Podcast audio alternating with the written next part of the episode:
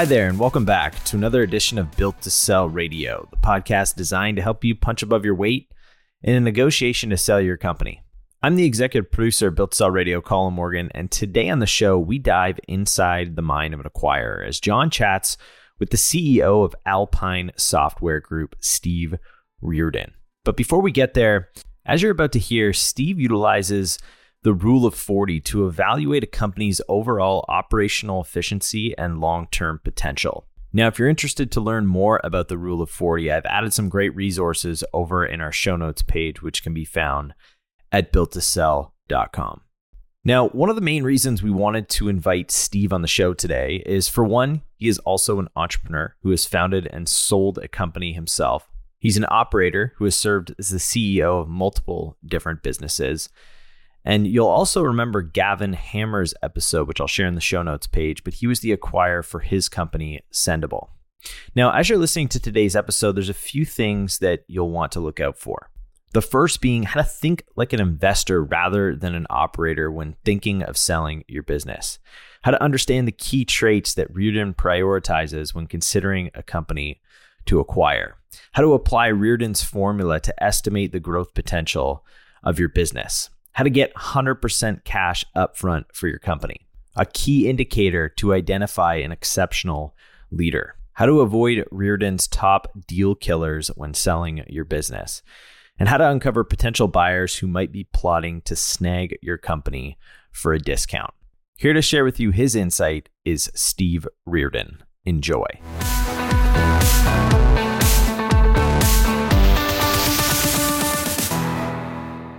Steve Reardon, welcome to Built Radio.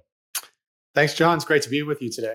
Yeah, it's great to have you here. And uh, as the CEO of ASG, I want to talk to you about the way you think about running a software company, especially one with so many different divisions and products. But I want to go back earlier uh, to Durban, South Africa. Tell me the story about your startup journey. How did you get into business for yourself? Yeah, so I grew up on the east coast of South Africa uh, in Durban. Um, I then went down to uh, university to college in Cape Town. And as I was getting my start, you know, I did an undergrad in business and I always dreamed of being an entrepreneur, running my own thing, running my own show. And I worked in uh, fashion retail for a little while post uh, post grad, and uh, I loved that. You know, I was a brand manager, I was a financial manager, and I got a little bit of a taste of that entrepreneurial spirit. Best thing that happened there was I met my wife Lisa, so that that was a uh, that was a great piece of uh, of that. She's a fashion designer.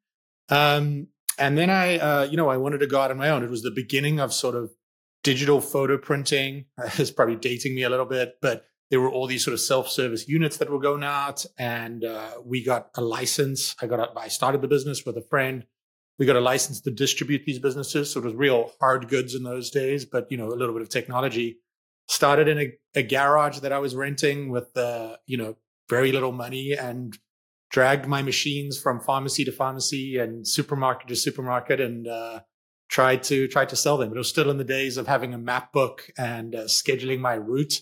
Um, and ran that business for about five years. It was, you know, it was a little business, but it was great, and it taught me so much about being an operator, how hard it is, uh, you know, lying awake. I tell a lot of people, it's you know, entrepreneurialism is more about lying awake at night, you know, worrying about making payroll than it is about, you know, the, the big exit in the end. But we did manage to exit that business to a competitor in 2009. And, you know, it was a, it was a great experience. And I went on to sort of, uh, you know, manage and run a bunch of other businesses. But yeah, it was a great experience. Um, it was real, it was real rough stuff, hand to hand combat on sales. I did everything, ran the books, and negotiated with suppliers, chased down payments um, but as we scaled, obviously some of that that went away. But yeah, just an incredibly great formative life experience. And so I'm understanding again. I, I think in in Canada we we have uh, like Walmart. You can take a yeah. USB card that, right. that sits in your camera and you put it into like a machine and then you say print everything and then it gives you pictures. That that's the kind of machine i'm talking about? Yeah that was the machine. The unique dynamic we had in south africa was it was right at the beginning of bluetooth cell phones. And we i actually found this niche in rural parts of south africa where there were folks who didn't have computers and usbs and couldn't go to a local walmart. And they were going to sort of convenience stores and pharmacies and they had no way to print the photos that were on their phone. So we imported these machines that were Bluetooth enabled, and they were able to Bluetooth the, to the machines and print out their photos and have have physical copies. And that was actually what gave us our competitive edge. So I spent a lot of my time sort of driving into the more rural uh, parts of of SA and, and doing that. Interesting, great life experience. I'd be curious to know in that business, you're really distributing someone else, someone else's hardware in, in right. effect. Right. So we've done some interviews with distributors and it's tough to get a decent value for those companies because they're you know there is no ip per se. It's just a you know it's a somewhat commoditized product. How did the exit go for you? Did you like how big were you when you sold? Did, can you share anything about multiples or any any detail? Yeah um i mean it's going back a ways now and, and i guess the rand dollar conversion but um you know we didn't you know i made a i made an amount of money at the time that felt like a lot of money you know probably in the order of a few hundred thousand dollars at exit um we were valued on gross profit at the time because I sold to a competitor. My theory was, hey, you could absorb all of my gross profit, um, and you didn't have to carry any of my operating expenses, which was true. Um, and then the one other thing to say is that the one beauty of this particular distribution was there was a paper and ink component to the machine. So it was a little bit like the old sort of Minolta and Canon, sort of the, the mm-hmm. multi, uh, you know, multi-use printers. Um, so the competitor actually valued my client base. Uh, so I had about 350 locations around the country, and they could sort of you know, see the usage of the printers and uh, and the paper, and they valued it on that basis. And what multiple of gross profit do you remember roughly? What you know, it was probably like four or five times at the time. Gross profit. Yeah, yeah. Got it. Got it. Okay, so you have this exit. Um, where does it go from there? Because just maybe fill listeners in. And, I, and, the reason I want to do this for our listeners is just to give them a sense of your journey to ASG. Because sometimes when we talk to people from the acquirer side, um, you know, they've they've started a private equity group or they've right. started, uh, you know, a, a, family office and they've started to acquire companies. But your journey is a little bit different. So maybe walk us through how you go from an exit to ASG. Yeah, I mean, you know, I always considered that there was the spectrum between investors and operators. And for the majority of my life, I've been sort of the operator's operator. Post exiting my business, I went to a sports leisure business in golf. I was big into golf at the time. Um, and I ran their membership division there as GM. You know, I was just interested in running businesses. You know, I, I just felt like being an operator. I loved building teams. I loved optimiz- optimizing businesses. Um, I ran a business called Play More Golf, which was a membership subscription service in South Africa. It aggregated unused tee times. The golf business then went out. I led a team that uh, investigated buying a cycling chain in South Africa. So we bought South Africa's largest cycling chain, built these big box cycling stores. And so I just, you know, I fell in love with running businesses. That was the truth my my the backstory to that is I kept following my passion into these businesses and ultimately fell out of love with golf and cycling and all these things, but fell in love with running businesses. Um, so you know, anyway, that's how that went. And then um, in 2016, uh, my my family and I took the opportunity to come to the states. Um, we were pretty deliberate about it. I wanted to see uh, what the business environment was like here. I'd been CEO, I'd been a CEO multiple times. Um, so I got an opportunity to study and do a, a business degree at Stanford. Um, and that's when I met the Alpine Investors crew. You know, they obviously recruit out of these business schools. And then, uh, you know, they were looking for operators. I was from a weird geo and, you know, no one knew where Johannesburg was, I guess. But, uh, you know, they were, uh, they were excited uh, about potentially having me run some of their businesses. And it was right in the formative beginning of ASG. You know, the, the folks had this thesis about buying bootstrap vertical SaaS businesses, you know, businesses that were unaddressable to traditional private equity, putting them in a software company and, and growing them that way. Um, and I ran a bunch of businesses with him. We moved up to Seattle with the family, ran uh, a bunch of our legal tech holdings up there, Bill4Time, that became Practice Panther and ultimately Paradigm.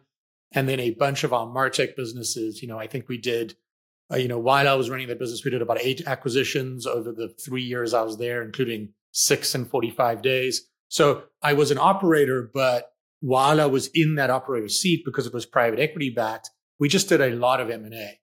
And what I realized was that the operator mindset can be really, really valuable on the investing side. You know, investors are great, pure play investors are great, Um, but you bring something to it by having an operator mindset. You understand the levers of the business. You understand what is actually going to make a revenue model a reality.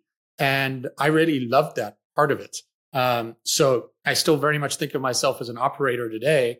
Um, but obviously, I play a little bit more in the investing realm uh, and perhaps straddle a little bit of that more than I did historically. But yeah, I mean, I've been an operator historically, and I think I think one of the things that makes ASG successful is that we are a group of operators. We do go into every acquisition and every business we look at with an operator mindset of like, how do we grow this? How do we add to this? How are we additive and how do we bring more to it? And also, how do we, uh, you know, how do we treat founders uh, in a way that really honors their legacy and, and gets them great outcomes for their business in the future?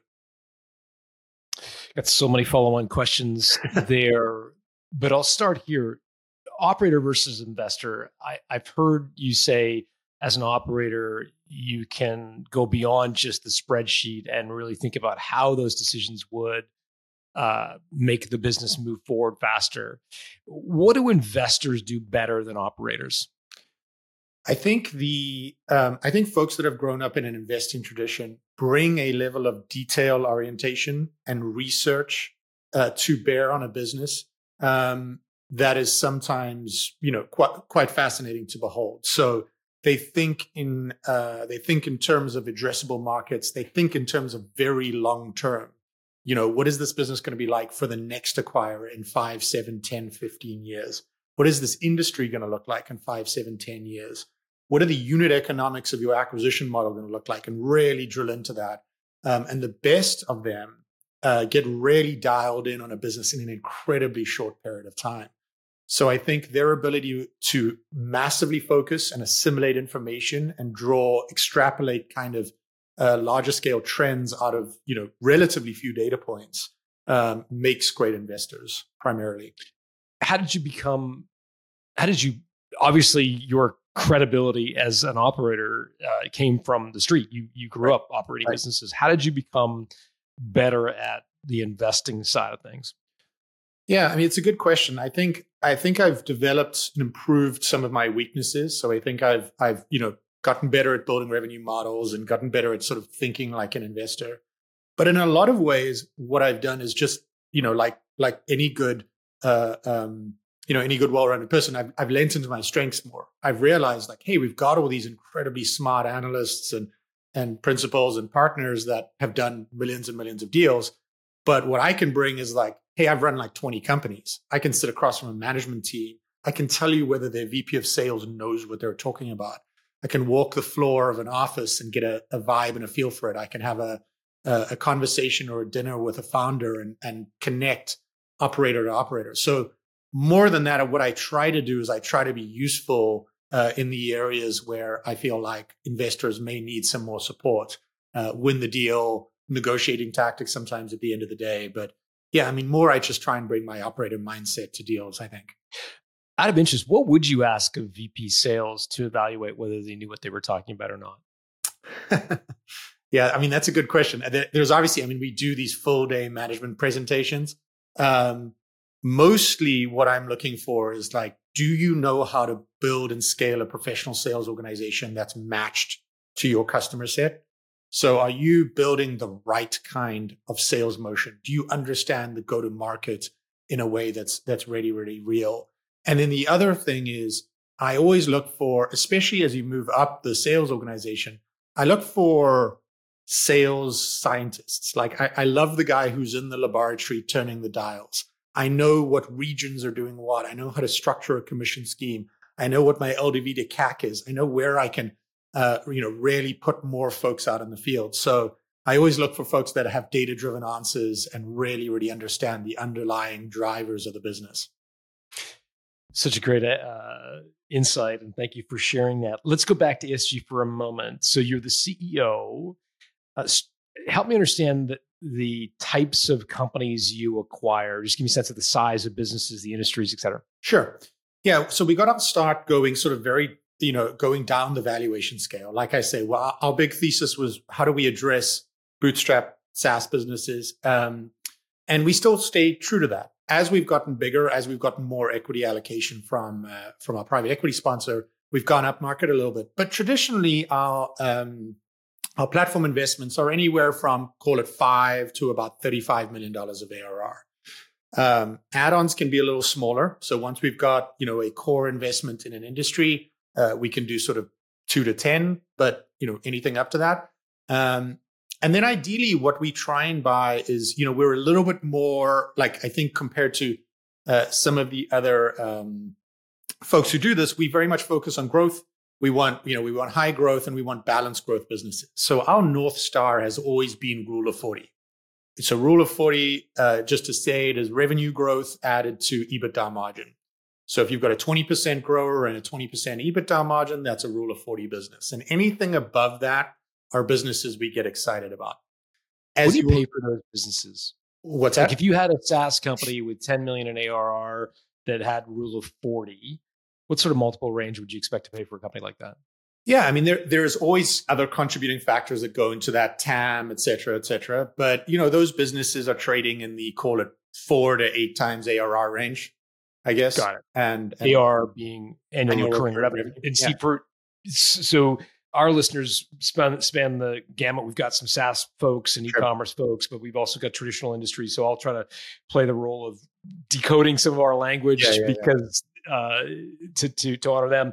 Uh, Martech, of course, being marketing technology vertical right. that you referenced earlier. Right. So Rule of 40, 40 being a, a, big sort of software company benchmark that folks are looking right. for. Uh, so that would be any combination of growth and EBITDA adding up to 40. Yeah. I am. Um, margin. yeah, I could say one thing about that. I mean, the one thing that's been interesting about the rule of 40 in the SaaS world is the market has shifted pretty substantially over the last few years. We have always been balanced growth investors, which is what I like. I like businesses that produce profit uh, and grow at the same time. So our businesses have been in the 20 to 30% grower and the 20 to 30% EBITDA range historically. We were pretty uncool for the last six or seven years. Because what folks wanted in the rule of 40 is they wanted 50% growth and minus 10% EBITDA margin. Obviously, uh, as the corrections happen in the public markets, debt's gotten more expensive, funding rounds have changed. Uh, there's been sort of more of a shift back towards that. I will say, I mean, if you look at most of the metrics, there's still more of a premium uh, for growth. So probably, you know, call it like if you were going to be 25, 15, is you know is is probably right in the sweet spot or 2020.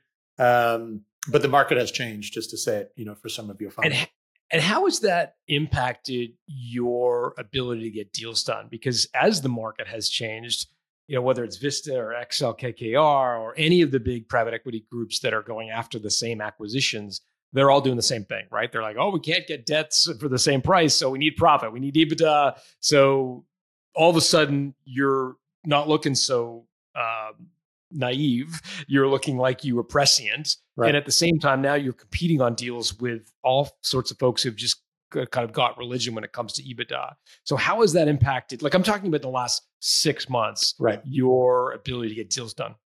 Well, I mean, there are a few things to say about that, so I'll try and keep it brief. I mean, the one thing is the market is just a little goofy and strange at the moment. I don't want to get too technical. That's a technical term, but but must be South African technical. Yeah, but uh, but supply's constrained. You know, I think you know it's it's kind of like the real estate markets you see in some of these places. Interest rates are high, therefore founders and banks and institutional capital are just assuming that folks are not going to pay high prices. So they're withholding processes. So, you know, there's various stats out there, but there's no doubt that software private equity deals are down, you know, 20, 30, 40, 50% of quarter over quarter. So um, deals are just down generally. So that's like point number one. We could talk a little bit about that for your audience because I actually think that creates an opportunity on the sell side because we're actually. Please do. Yeah. Um, and then, and then just to your previous thing on the Accel KKR thing, like um, yes, folks have gotten religion about vertical SaaS business, which is great. I mean, it's a great product category and it's awesome for your founders and, and all of that stuff. Um, and I think what it what it pushes us to do, which is what we've always wanted to do, is get better at operationally improving the business so that we can underwrite more growth, so that we can buy better, and then also, you know, which has been a big focus of us, um, you know, focus on your strengths. You know, we focused on variable uh, outcomes for founders, being flexible with founders, focusing on transitions, bringing in executive talent to either augment founders. Um, and we've built a number of muscles that some of the new entrants to the game, I think, don't necessarily have. There's obviously great firms out there. We we do things a certain way, um, and I think that muscle that we've built over the last six or seven years will still stand us in good stead. But there's no doubt, you know, vertical SaaS businesses are high quality assets, and if you've got a rule of 41, there there are going to be buyers out there for it. You mentioned that you know it presents an opportunity for founders. Maybe walk me through what you see as the opportunity. Yeah well there's still a significant capital overhang. You know over the last few years private equity firms uh, individual sponsors family offices have raised a bunch of money uh, and it's still out there. And so like i say it's like the real estate market. In some of these high priced real estate markets despite all the talk despite everything that's gone on you still see house prices being stubbornly high right? Now in the SaaS world, it's no different. When if you taking if you're taking out a pristine asset, so call it a rule of forty growing, a durable growth business um, that is spinning out cash, you're going to have a lot of suitors, and we are seeing in some of those uh, processes prices that are similar to the peak in 2019, 2020, 21.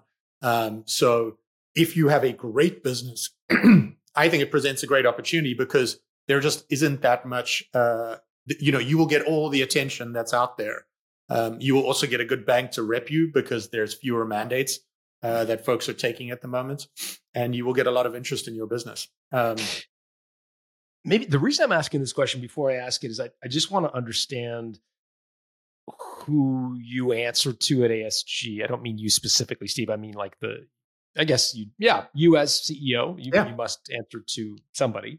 Right. Um, so, just walk me through the legal structure of ASG and in particular, I'm I'm trying to understand who who wags the dog. Like who is like do we have a uh an investor who founded ASG who wants a return on their capital? Yeah. Do you do you go out to big pension funds and raise money? You mentioned this private equity sponsor. Maybe help me understand that. I know there's sure. some sensitivities about what you can and no, can't no, no. say. So just walk through what what it what it looks like. Absolutely, yeah. So we are the Alpine Software Group we are a, a, a software company. We're also a portfolio company platform of Alpine Investors. Alpine Investors is a private equity fund based out of San Francisco.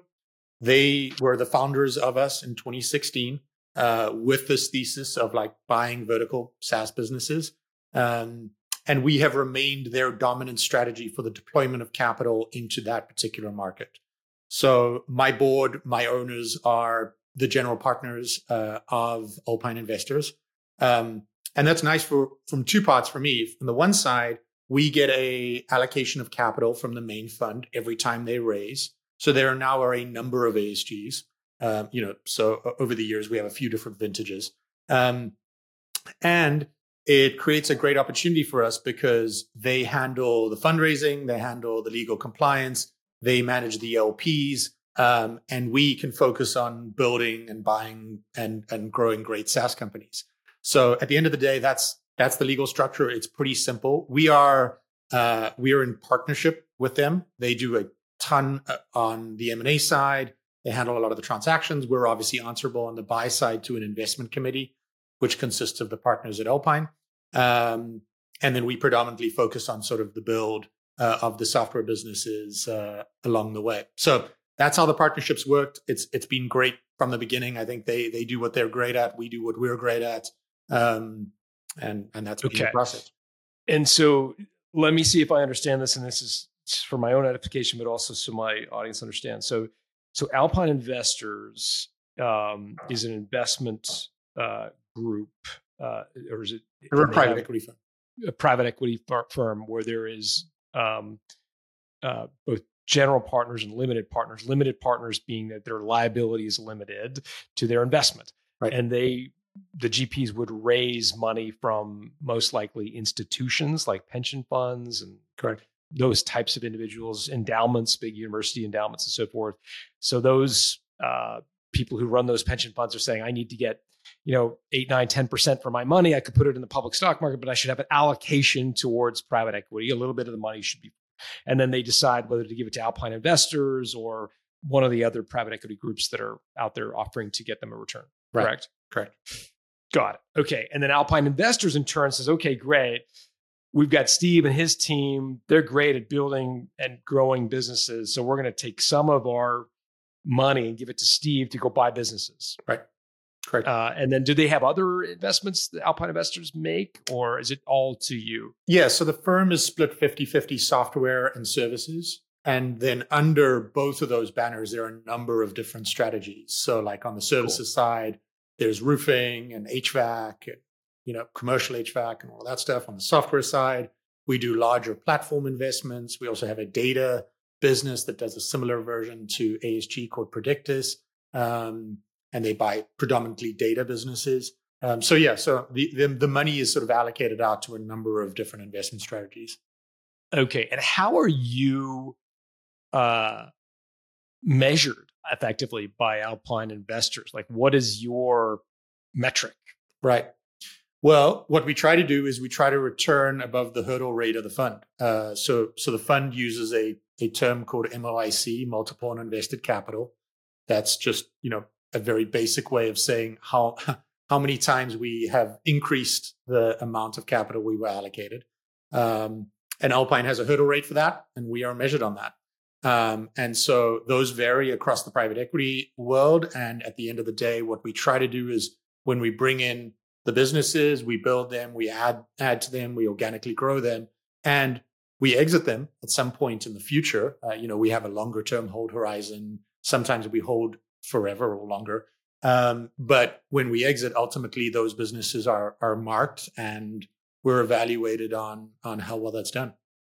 So okay, that makes sense. So uh, you would get an allocation of capital. Let's say you get a hundred dollars, right. and and they say, Steve, we want you to make this worth at least two hundred dollars. Correct. And and we'll consider it successful if we if you achieve that. If that, I'm just obviously making it very simple for for folks. And and again, you may this may be territory you can't share, and I totally appreciate it if you can't. But what is what is the hurdle rate? If you can't share that specifically, maybe you could just give me general benchmarks for kind of private equity. What what would the range be on the, that hurdle rate? Yeah, I mean, we've always tried to peg ourselves into a pretty high percentile. Um, so you know, uh, MOICs have MOICs are in the range of you know what you have described two times, three times, four times.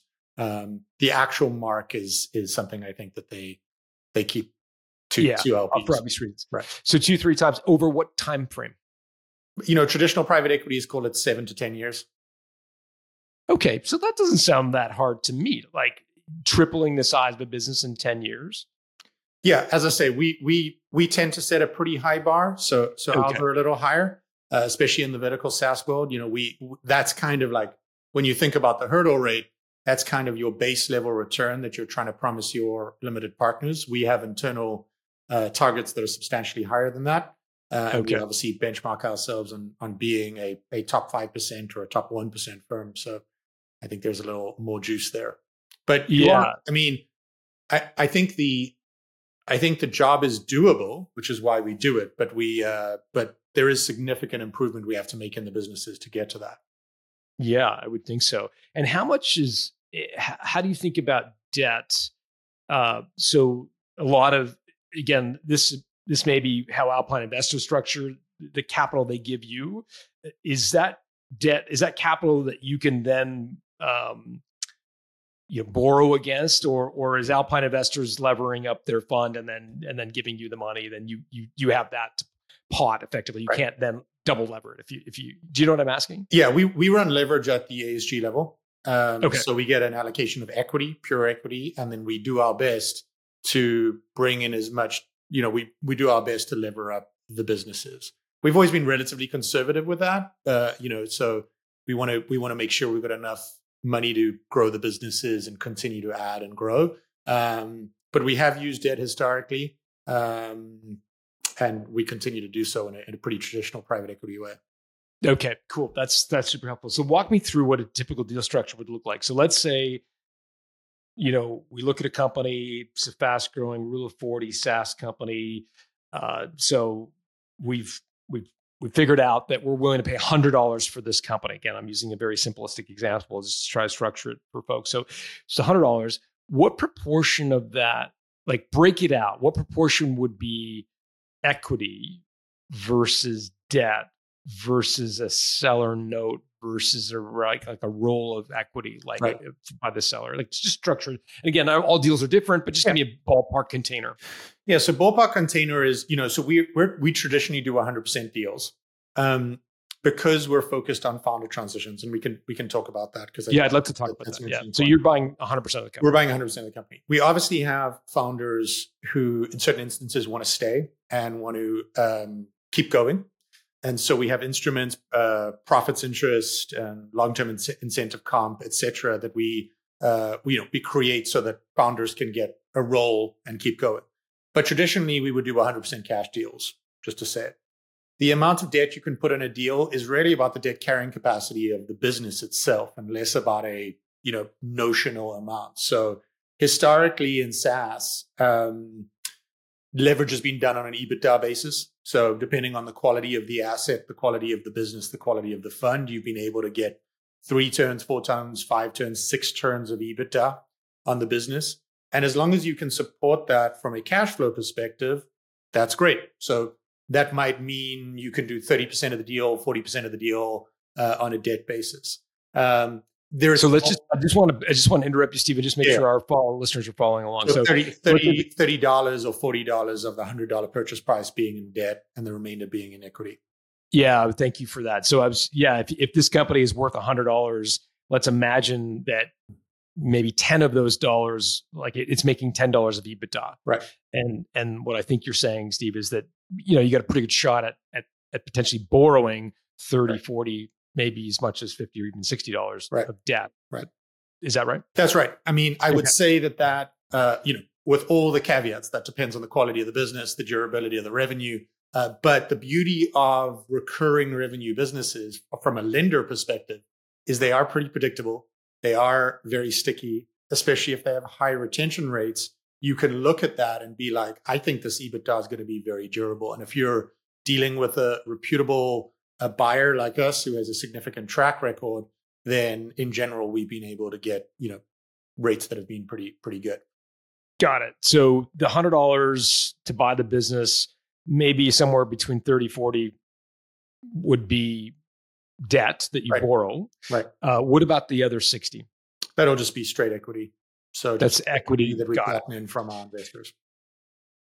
That's super helpful. And when you think about a return on capital, are you referring to the $60 of capital you put into a deal or the $100 you buy the business for?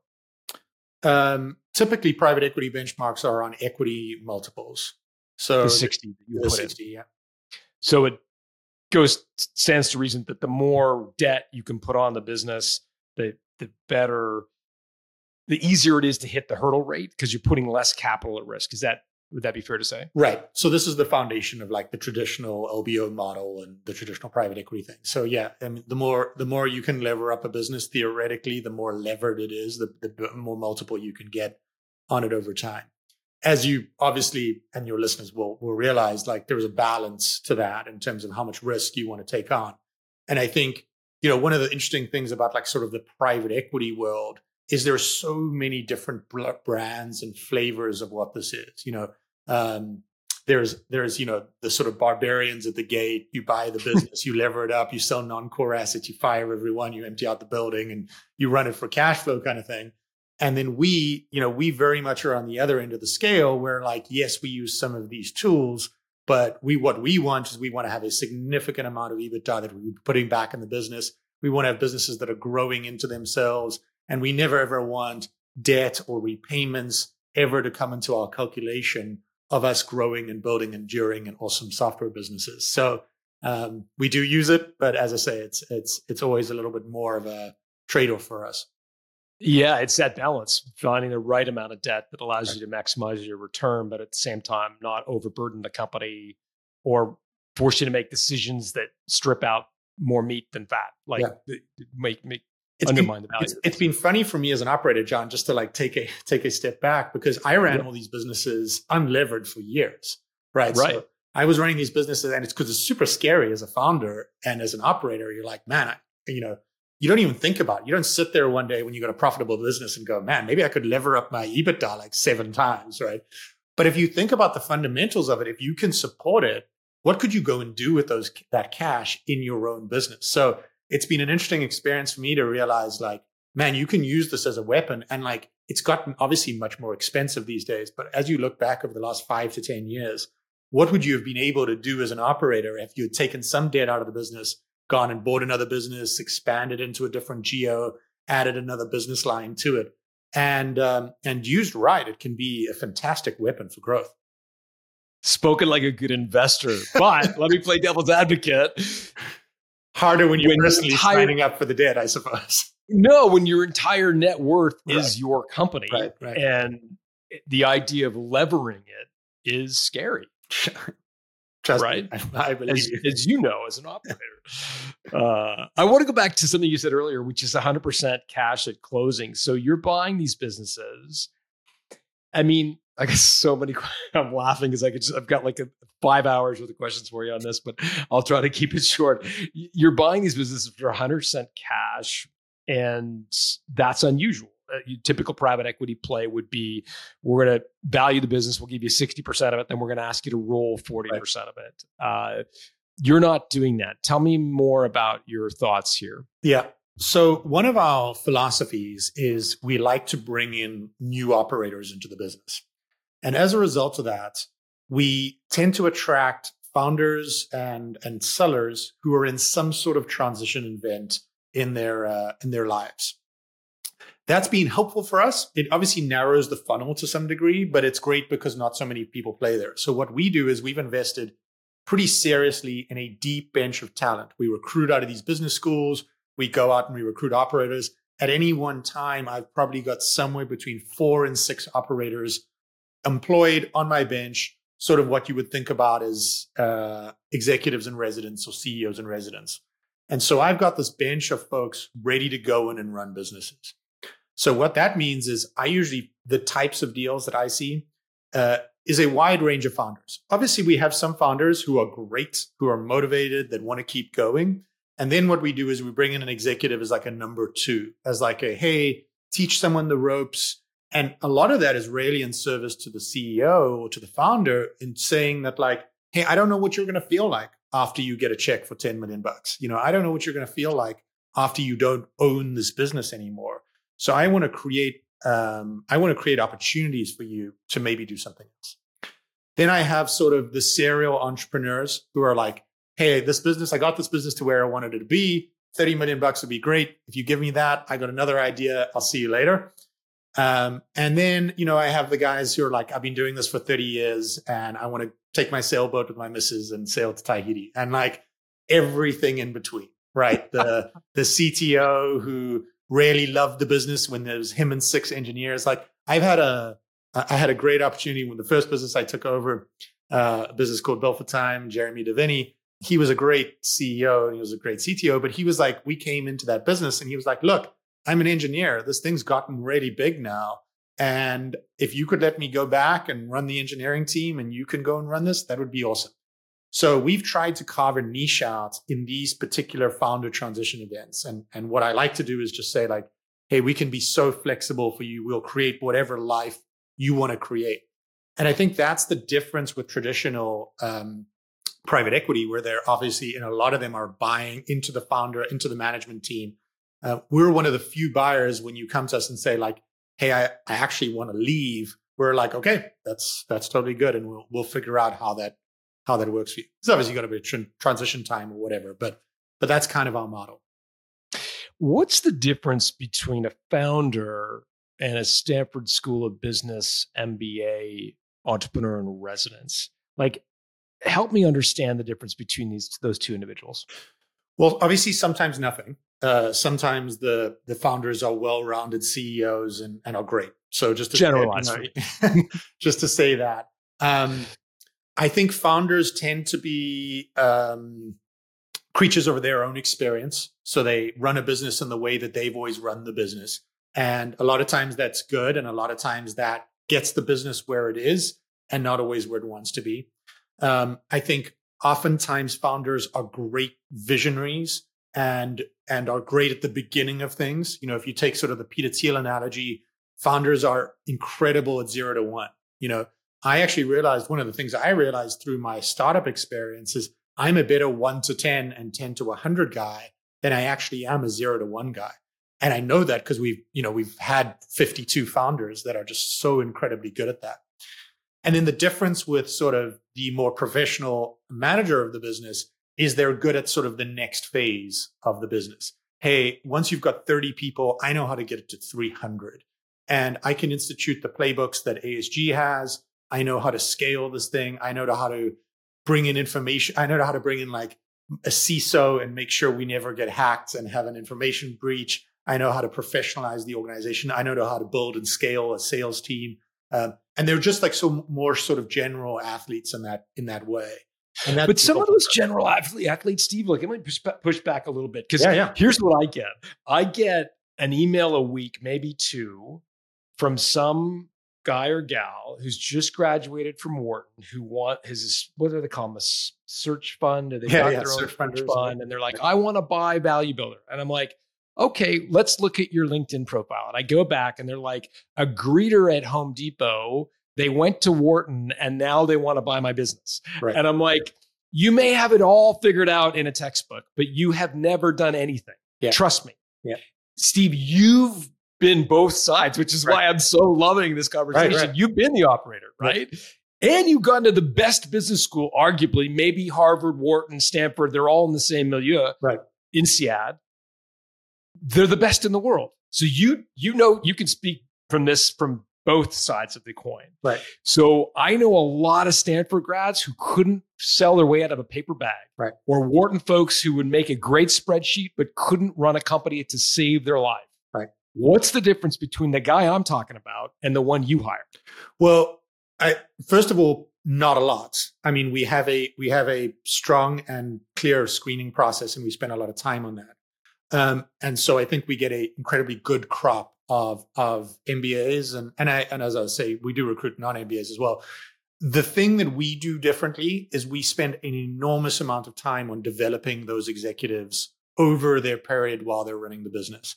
So the reason that my job exists is I sit on seven boards. I look, you know, I spend a lot of time with our executives. And so if, if the question is, which I would agree with, on day one, are they the best CEOs you've ever seen? Absolutely not. What they are is after year three, they're the best CEOs in the world. And so I don't, you know, I'm definitely not one of these boosters who say that like MBAs teach you how to run the business. I I think they teach you some great groundwork. But what what the combination of on the job training with the playbooks we've developed, with the personal development and coaching that we put into the businesses and the people, we believe that we accelerate their curve so that after year one, year two, year three, there are some of the best executive managers in the world. So you're you're absolutely right. Uh, you know, someone straight out of college running one of our businesses uh, with no oversight, with no help, with no development, with no coaching.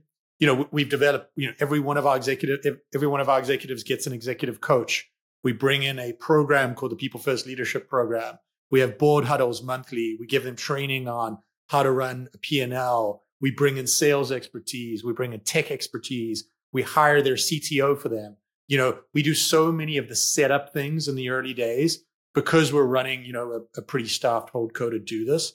And that's why that model works. And actually, that's why it's been quite hard to replicate. We've had a few other firms and other businesses who've been like, yeah, we do an executive recruiting out of Wharton as well. And like, it's easy. And I'm like, it's actually, it's actually really hard um, because you, because you've absolutely identified the gap between I graduated Wharton and year three, where I'm the best CEO in vertical SaaS in North America. There's a lot that happens in those three years how do you cut the wheat from the chaff? So you're recruiting on Stanford's campus. You've got 50 grads you're looking at. How do you pick the one that's got the staying power? Like, what's the question that you like to ask, which is the most predictive of their success in year three? Um, two questions. Why do you want to be a CEO? And are you good with people? What are you looking for in their answers? I I am looking for something beyond in the first one, I'm looking for something beyond hey, it's just the top job. I'm looking for a mission. I'm looking for a service. I'm looking for something that revolves around I can't do anything else. I'm called to this job. I'm great at this thing. Um, and then I'm also looking for some version of I just I just love building teams. I love people. I love building teams. I love getting the best out of them. I love building high performing teams.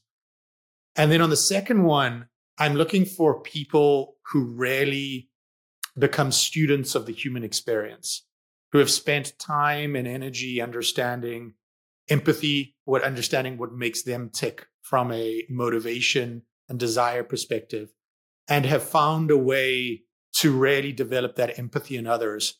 Because one of the greatest predictors I've seen uh, of CEO success is generating followership. You know, I, I say to a lot of my CEOs, the CEO with the best team is the best CEO. And if you can only do one thing, go do that thing. Um, and so I think folks that are already good at those two attributes are are are have a big head start. What predictors could you look for on a resume or LinkedIn profile uh, of someone who is good, who who would be good cultivating followership, who is likely to be a student of the human experience, good with people? Yeah, I mean, I think I think the idea that you've been given responsibility at an early age for running teams, you know, when you see guy, when you see folks that have just been outstanding individual contributors over and over, especially in big organizations, something to me jumps out to the fact that no one felt like you were going to go and be great at running it. And we often see folks who are early on in their career, but like have been given a seven person team when they were at McKinsey, or they went to Eli Lilly and they gave them a 12 person team. And you're like, wow, that's weird and there's something magnetic about those folks that is just attracting people to be like, I know you can lead people. And I know you can lead people against the variability of age because that's always playing against you or against the variability of gender or other sort of demographic uh, hindrances. So I think those, you know, early indications that you've been good at that. And then anecdotes about why that's worked, you know, anecdotes about why your team was exceptional or what development aspects you had with that. I think is a is a big predictor for me. What sports did you play as a kid? Um, I played mostly rugby and water polo. rugby and water polo. Yeah. Okay. And then went on to play golf and cycling. I then went on to do golf and cycling. Um, I would admit the first two I did rather well. The next two I did rather poorly because I picked them up as an adult. It's funny. I was gonna uh, it's going to sound revisionist history, but I I I was going to ask you where you played rugby instead of asking what sports you like. having having learned a little bit about rugby, my younger son plays it, and I and I just love the sense of team sacrifice right. everybody has a position. Right. Nobody's more important than the other guy in the scrum et cetera et cetera. And it strikes me that that ethos has has somehow seeped into your entire career. Yeah i think that's right. I mean i think um i think team sports are potentially a predictor. You know you don't want to get too detailed and some folks haven't played sports or play an individual sports and are still good at that. Um but i do think having a team aspect to your makeup is very, very useful in the CEO job. You can't do it alone and you can't build a big business alone. Um, and if you can't generate the trust in other people to do it, it's going to be really, really difficult, especially as you scale. So some people come to that later in life. I've seen that. Um, but it, it, it definitely is, you know, it, it's definitely a big part of the job. What is the reaction that founders have when you tell them yeah, we're good if you leave? Um, it it varies. Like I say, sometimes it's relief. Sometimes folks have listened to, you know, I listened to Gavin on your show and and some of your other founders who are like, look, the day you sell your business, it's not your business anymore, and like you should really think about your exit plan. So sometimes they they are there. Um, obviously, other times they're like, you know, I think I'm I'm great at this, and I think there's no one else who could run this business other than me. And in those instances, I go, great. Well, what we're going to do is I'm going to introduce you to one of my my executives. They're going to be your number two. They're going to be a CEO or CRO, and come back in six months tell me whether you think you someone else can run it. So it's pretty variable. And like I say, I whenever I meet with founders, my first question is, what do you want? You know, I don't come in and tell them what we're going to go and do with the business. I'm like, be honest with me because any answer is fine. We are not a business that has to back an executive team. We're a business that can. So tell me what you really, really want. And sometimes I get the answer that, hey, I don't know. You know, I don't know how I'm going to feel when the wire hits the account. I don't know how I'm going to feel when I don't run the executive team meeting anymore. And then we try and help them sort that out over the next couple of months. How would your thinking of valuation change if you had a founder who wanted to leave on day one versus one who wanted the uh, door number two, the COO, and to continue to run the business in perpetuity? In general, it's pretty you know, as long as I liked the CEO and we we were we felt like that CEO was great, it, I'm generally relatively ambivalent, to be honest. Um, there are a few industries we've gone into, um, not a lot because we're relatively industry agnostic with this, but we've been in a few industries where we're like, wow, the particular background of this person is very, very hard to replicate with our model. So we own a business, an international business that sells mostly into large governments and, and military and a whole bunch of things like that. And because of the particular background of the founder, it's just really, really hard uh, for us to get it. And if he was like, look, I'm, I'm out of here on day two, I think not only would it have hurt valuation, I don't think we could have done the deal. So there are a few instances where that's the case. But in general, most of the stuff we buy, most of the time, is learnable by a professional manager. Got it. And with regards to folks who choose to who you want to retain for whatever reason, maybe it's the situation with a government contract, et cetera. Yeah. What instrument would you use to retain them? I mean, are you using sort of a stay bonus or equity roll or some sort of earnout? What's what's yeah. your instrument of choice? Sometimes there's an earnout.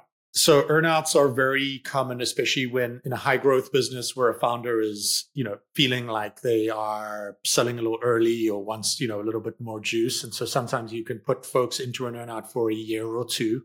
I don't personally like doing much more than two years because I think that starts getting tricky for everyone if people want to make changes. Um, we sometimes have, we use an instrument called profits interest, which will give you essentially a synthetic equity stake um, in the future exit value of the business. So we bought it for 100 to use your thing earlier. I'm going to give you a 10% PI interest. And so if we sell it for a thousand, you're going to get 10% of the 900 gain. All right. So you're going to get another 90. And that's pretty cool because, you know, folks who folks can stay on the board, they can do lots of other things, but they can use the PI interest. And then if they become a fully fledged member of the management team, they get obviously they get to participate in standard, you know, profit interest upside that our management team would get. So it's very typical in sort of private equity backed deals for the management team to share in the profits of a future sale. So we will have the same profits interest instrument distributed to the CEO and the C suite. And actually, we do sort of an equity for all construct. So everyone gets some piece of the business all the way down the organization as well. That's super helpful. How do you manage the egos between? I don't know a lot of Stanford grad. I know one. I know two, you and one other person that went to Stanford, and I would say both of you are among the smartest, intelligence. You know what little I know of you, Steve, is incredibly bright people. Uh, another former guest on the show, Steve Murch, uh, is would be in that same camp as well. Went Stanford. So Stanford doesn't accept dullards. They want the best and the brightest, right? And so you go through a two MBA, and admittedly, you probably come out of a two year MBA feeling pretty good about yourself. You got in, you got through, you're a pretty smart person. And you may have come out with a bunch of student debt or, you know, not necessarily a lot of money per se, but a lot of potential upside. And then the other side of the table, this potential COO, CEO, the CEO in the equation you've just written a founder a check for 10 20 30 40 million dollars more money than they've ever dreamt of right. right. probably a multiple of 100 of what the gsb grad has in their bank account Yet the GSB grad is likely to look at that founder and say, "What an idiot!" I mean, this guy is running this thing on the back of a napkin. He has no processes. He's got no security in place. He could never get it past thirty employees. I mean, these egos must be very hard to manage. Am I am I reading between the lines here? Am I like what? You, what's been your experience? Right. Well, it's it's an interesting point. I mean, it's a good point. Um, I think I think a few things are going on. We obviously try and select for emotional intelligence. So back to my previous point, I, you know, we really don't want to hire folks that are going to jack up founders and make founders not feel great. So we start there at the selection process. We take our founder reputation. If I haven't said this before, I'm going to say it again. We take it incredibly seriously.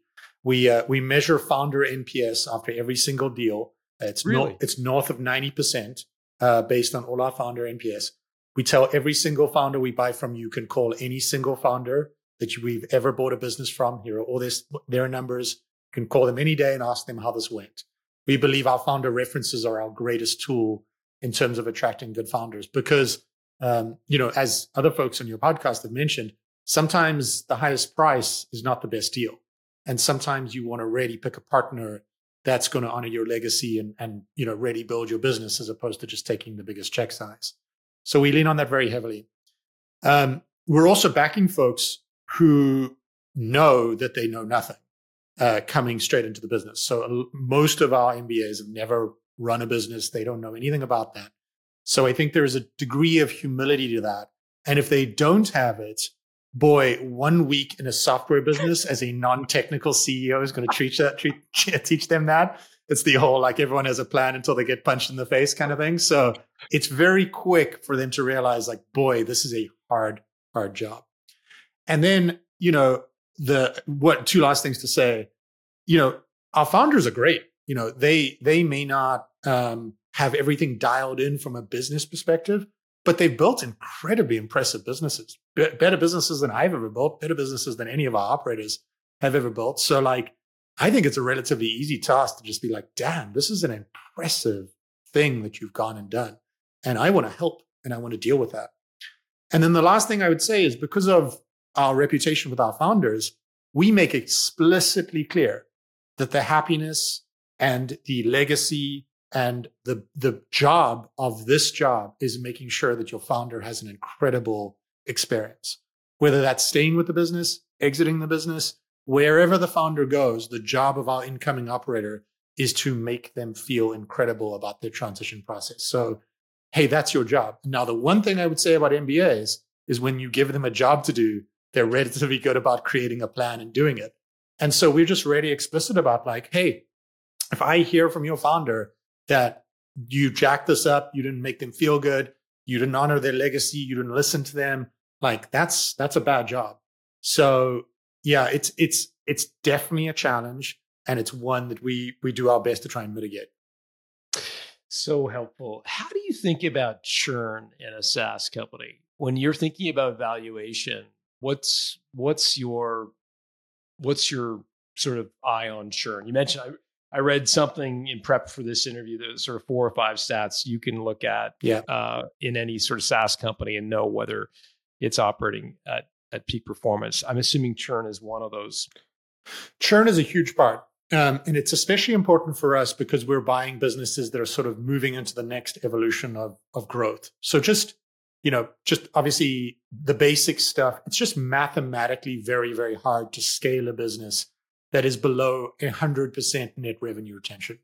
If you start every year with less money than you than you ended it with, you're going to have a business where you're going to have to incrementally increase the amount of new logo ads and new revenue you bring in on a nominal basis. And that I can tell you is a difficult task. So when I look at a business, I start with sort of net revenue retention.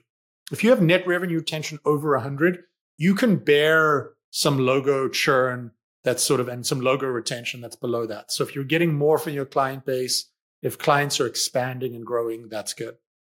Um, I would say at the smaller end of the scale, you can get away with sort of in the 90s and the 80s, even you know churn and and uh, net, you know uh, gross churn and and logo churn. But as you get bigger and bigger businesses, it really, really becomes a problem filling up the leaky bucket of a churn business. So it is it is highly correlated with value. Um, and if you have a particular churn problem, uh, like so, let's say you've got you've got retention in the 50s or 60s or whatever, it's going to be real tough to get a premium valuation for your business.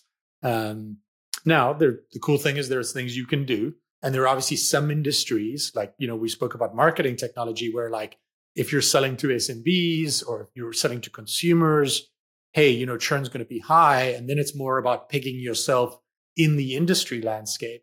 But generally, what we do is B2B SaaS, and we like to see churn uh, as low as humanly possible. Um, now, there are other factors how many logos on the market, how big is the TAM, how easy and cheap is it to acquire new customers. You know, if you're acquiring customers for two bucks and you're charging them 200 a year and it's easy, well, like, okay, well, we got a lot of runway. We can keep going. Um, but it's, it's one of the biggest indicators we look at because at the end of the day, what we want, because we want to hold for a long time, and we want to present a super valuable asset to the market in the future at some point is we want durable growing businesses and the durability is the part that the churn comes into repeatable sales motions repeatable customer success motions um, and those things are what create real long-term value I want to just de- decode a couple of the words you sure, said sure. for our listeners. TAM, total addressable market, right. all the people that you could possibly sell to.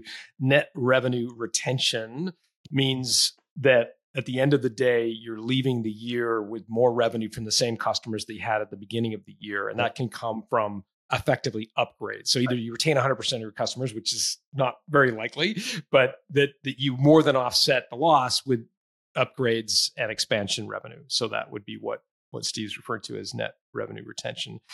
Super helpful. One of the dirtiest little secrets of the world of M&A is retrading. And so we've heard on this show many, many, many times where an acquirer says, Hey, we're going to buy your business for a hundred.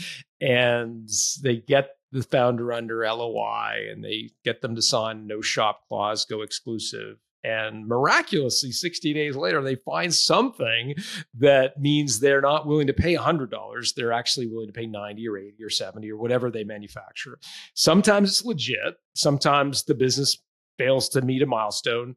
Sometimes it's illegitimate, in my view, which is just bold face manipulating the situation because they know the founder has psychologically sold the business in their mind and they can take advantage of their naivete. Um, what are your thoughts on retrading? Yeah, so we we try to never retrade. We try to honor the LOIs, especially for all the reasons you've said, uh, and especially because we believe in founder reputation so much. So it's incredibly rare in our circumstances. Um, that said, across the broader landscape, it it does happen and is real, um, and I think is certainly something founders should look out for. Um, uh, like I say, you know, we we tend to if the data that we get back is the data that was presented at LOI, and everything tends to match up, and the businesses are making their numbers. Um, you know, we do the deal at the set price. So that's us. The second thing I would say is that it is a very, very delicate time when you are under IOI, so indication of intent or LOI, and gone exclusive with someone under a letter of intent, where you have to hit your numbers and you, you have to hit your numbers.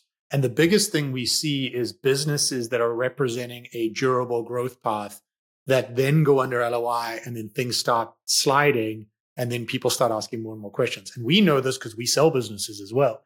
So we say to all of our CEOs, look, if you're going to put something in your your CIM, if you're going to put something um, in any sort of fireside chat, you better go and get it. So it's super scary, but it is true. And and I always think you know be a little more conservative on your projections so that you can overperform your numbers um, and you can make sure you have a margin of safety. The thing I would say about your bad actor comment, because yeah. it's definitely true, and we see it all the time, and it's annoying for us because we'll go in in an LOI and then we'll get we'll lose the LOI to perhaps a more aggressive firm knowing that they're going to retrade. And, and that's frustrating for us.